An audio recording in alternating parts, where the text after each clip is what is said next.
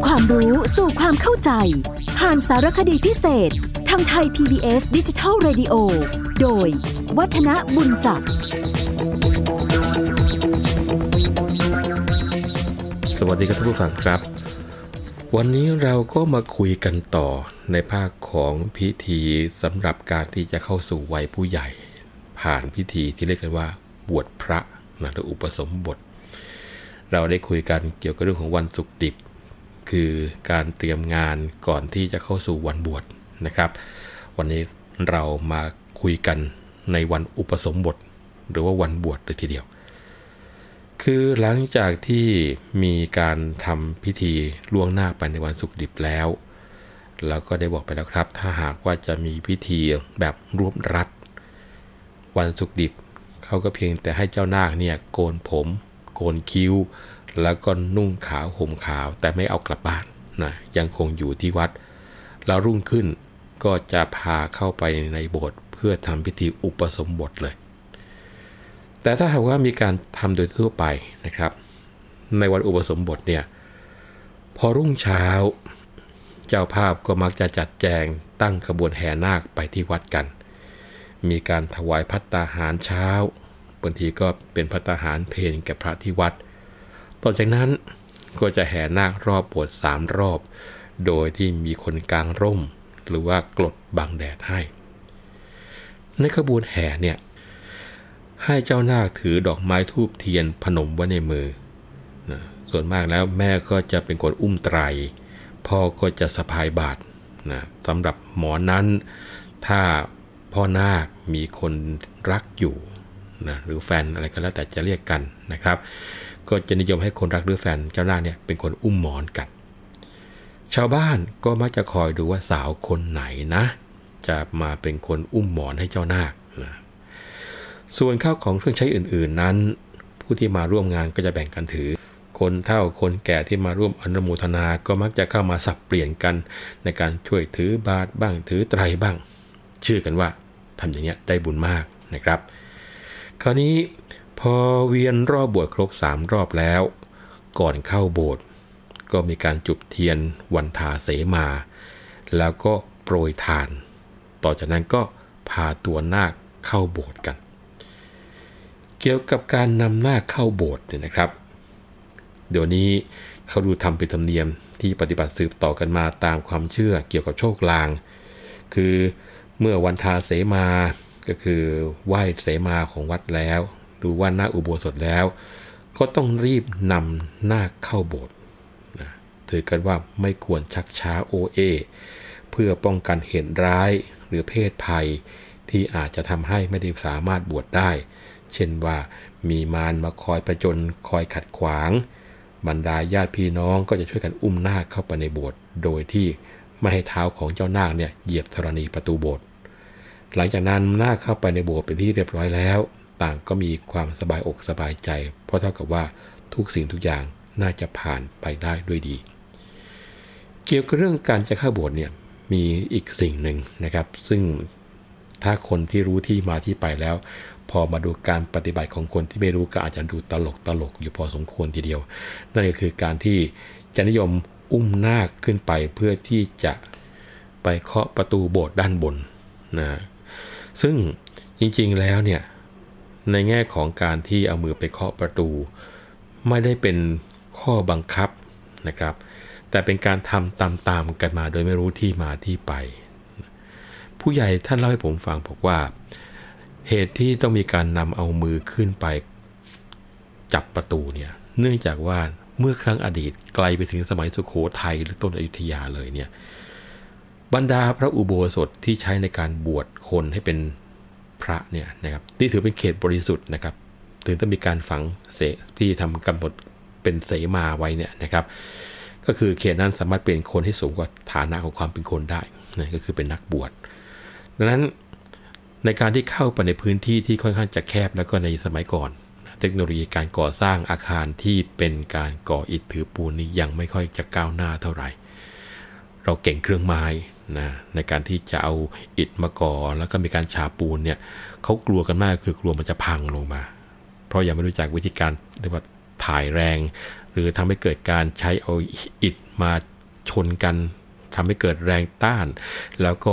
ทำให้อาคารแข็งแรงสมัยก่อนเขาไม่ค่อยเป็นกันเรื่องนี้นะครับดังนั้นการสร้างอุโบสถเขาจะนิยมไม่ให้มีการเจาะช่องอะไรมากมายเท่าไหร่เขากลัวว่ามันจะพังลงมานะทำให้เกิดสิ่งที่เรียกว่าเป็นลักษณะของโบสถ์มหาอุดนะ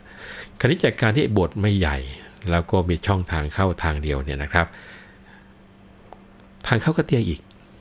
นะไม่กล้าสร้างสูงสูงหรือบางทีก็ทำเคยทำสูงมาก่อนแล้วมีการถมไปถมมาก็เลยเตี้ยลงเตี้ยลงเตี้ยลงดังนั้นการที่คนจะเข้าไปก็ต้องมีการมุดเข้าไปแต่ว่าคนที่มุดเข้ามุดออกเป็นประจำก็แล้วไปแต่อย่างกับพ่อนาคเนี่ยถือเป็นคนใหม่นะครับดังนั้นการจะเข้าไปในโบสถ์นั้นก็เกรงว่าศีรษะเนี่ยจะไปขูดจนกระทั่งเกิดบาดแผลได้กับบริเวณตอนบนของประตูทางเข้าดังนั้นเขาก็จะเอามือค้ำเอาศีรษะนั้นอยู่ใต้ฝ่ามืออยู่หลังมือเพื่อที่จะเข้าไปในโบสถ์ทำพิธีได้อย่างปลอดภัยนี่คือโบสถ์รุ่นเก่าเลยต้องทำอย่างนั้นนะครับแต่โบสถ์ปัจจุบันนี้เนี่ยสูงขนาด สองถึงสาม คนต่อเลยยังไงยังไงเนี่ยหัวพ่อนาคเนี่ยไม่ไปขูดประตูทางเข้าไปในโบสถ์อยู่แล้วแต่ในการที่คนไม่เข้าใจว่าทำไมถึงต้องเอามือกันศีรษะหรือว่าไปจับประตูโบสถ์ก็คิดว่าต้องเอามือเคาะประตูโบสถ์ก่อนถึงจะเข้าไปในโบสถ์ได้นะก็อุตส่าห์แบกหน้าขึ้นไปหรือทำบันไดต่อขึ้นไปเพื่อจะให้หน้าเนี่ยไปสัมผัสกับประตูโบสถ์ด้านบนซึ่งคนที่รู้ดูแล้วอาจจะรู้สึกขำๆกับความคิดนี้หรือพิธีการตัวนี้มากพอสมควรทีเดียวอ่ะเราเข้ามาต่อเมื่อนาคเข้ามาในโบสถ์แล้วนะครับเจ้านาคก็จะต้องจุดธูปเทียนบูชาพระประธานในโบสถ์พอได้เวลา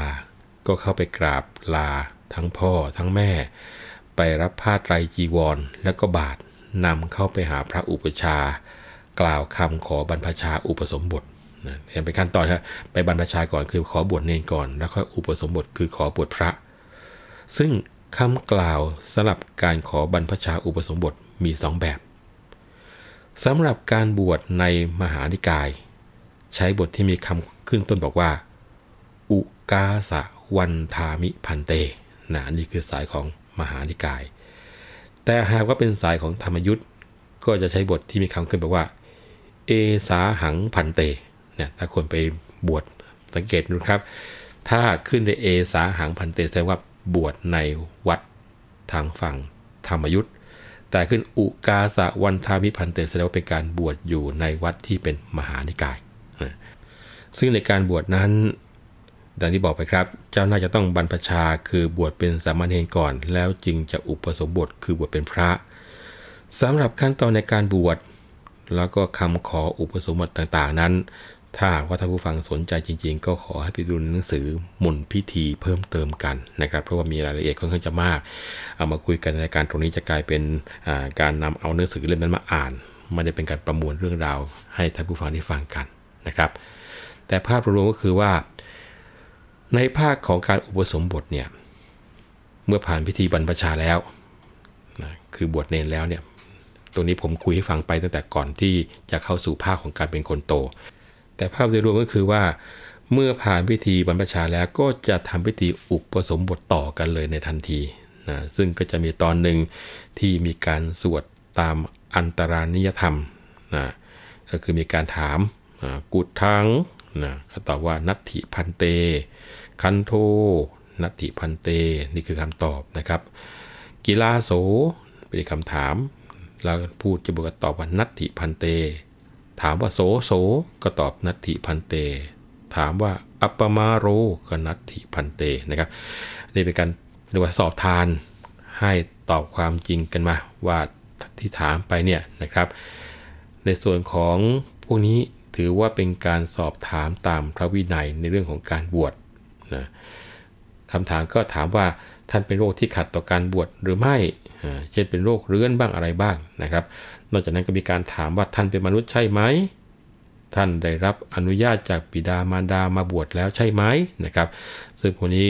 ในส่วนของการที่ถามว่าใช่ไม่ใช่ในภาคต้นเนี่ยนะครับที่ตอนนัตถิปันเตคือไม่เป็นไม่ใช่นะคือถามบรรดาโรคที่จะเกิดขึ้นทั้งหมดนะครับเป็นโรคต้องห้ามในการอยู่กับคนหมู่มากนะกุฏถังเนี่ยคือโรคเรื้อนบ้างอะไรขึ้นมานะครับ นี่ในภาคก่อนที่ตอบว่าใช่ก็เพียงแต่มนุษย์โสสิเป็นคนใช่ไหมก็ตอบอามะพันเตปุริโสสินะเป็นผู้ชายใช่ไหมอามะพันเตนะลักษณะพวกนี้คือการสอบทานอีกครั้งหนึ่งนะครับก่อนที่จะมาถามได้ว่ากินนาโมสินะถามว่าท่านชื่ออะไรซึ่งคนตอบอาหังพันเตก็บอกฉายาที่พระอาจารย์ให้นามมานะเกี่ยวกับเรื่องของการบวชท่านผู้ฟังครับในสมัยแรกเริ่มนั้นสมเด็จพระสัมมาสัมพุทธเจ้าได้ใช้วิธีการบวชให้กับพระสงฆ์สาวกในแบบที่เรียกกันว่าเอหิภิกขุอุปสัมปทาคือบวชให้ด้วยพระองค์เองแล้วในสมัยต่อมานะครับจึงได้มีการเปลี่ยนการบวชมาใช้แบบที่เรียกกันว่าติสรณคมานูปสัมปทาสงสัยไหมครับแปลว่าอะไรติสรณคมานูปสัมปทาต่อมาจึงได้เปลี่ยนเป็นใช้แบบติสรณคมานูปสัมปทาพอเจอเข้าไปแบบนี้เอ๊ะแล้วมันคืออะไรล่ะทั้งสัมปทาทั้งสองอย่างเนี่ยนะครับคงบอกว่าติสรณคมานูปสัมปทาหรือบางทีเรียกว่าไตรสรณคมานูปสัมปทาแล้วบางทีก็อาจจะเรียกเป็นติสรณคมนะอุปสัมปทาหรือบางทีเรียกไปนู่นเลยครับไตรสรณคมนะอุปสัมปทาทั้งหมดเนี่ยแปลว่าการอุปสมบทด้วยการเข้าถึงไตรสรณะหากยังงงอีกต้องอธิบายเพิ่มเติมบอกว่า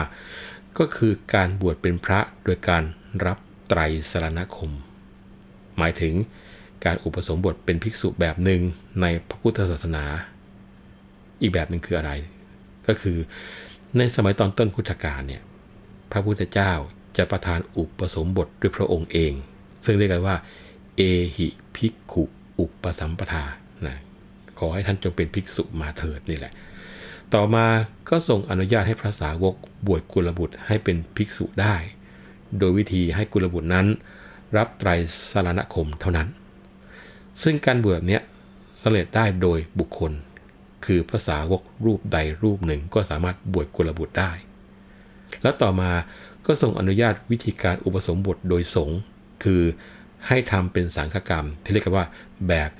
ยัตติจตุตถกรรมวาจานะครับก็เลยเลิกวิธีการบวชแบบติสรณคมานูปสัมปทากันไปแต่ว่าทรงอนุญาตให้ใช้วิธีนี้บวชสามเณรซึ่งถือปฏิบัติกันมาตราบเท่าจนถึงทุกวันนี้นี่แหละนะครับนะครับวันนี้ช่วงเวลาของเราก็หมดลงแล้วผมวัฒนบุญจับขอลาไปก่อนพบกันใหม่ครั้งหน้านะครับสวัสดีครับ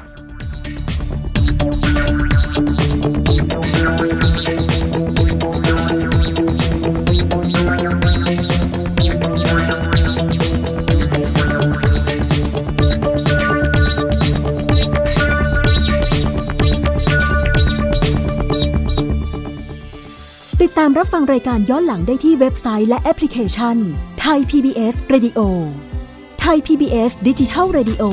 วิทยุข่าวสารสาระเพื่อสาธารณะและสังคม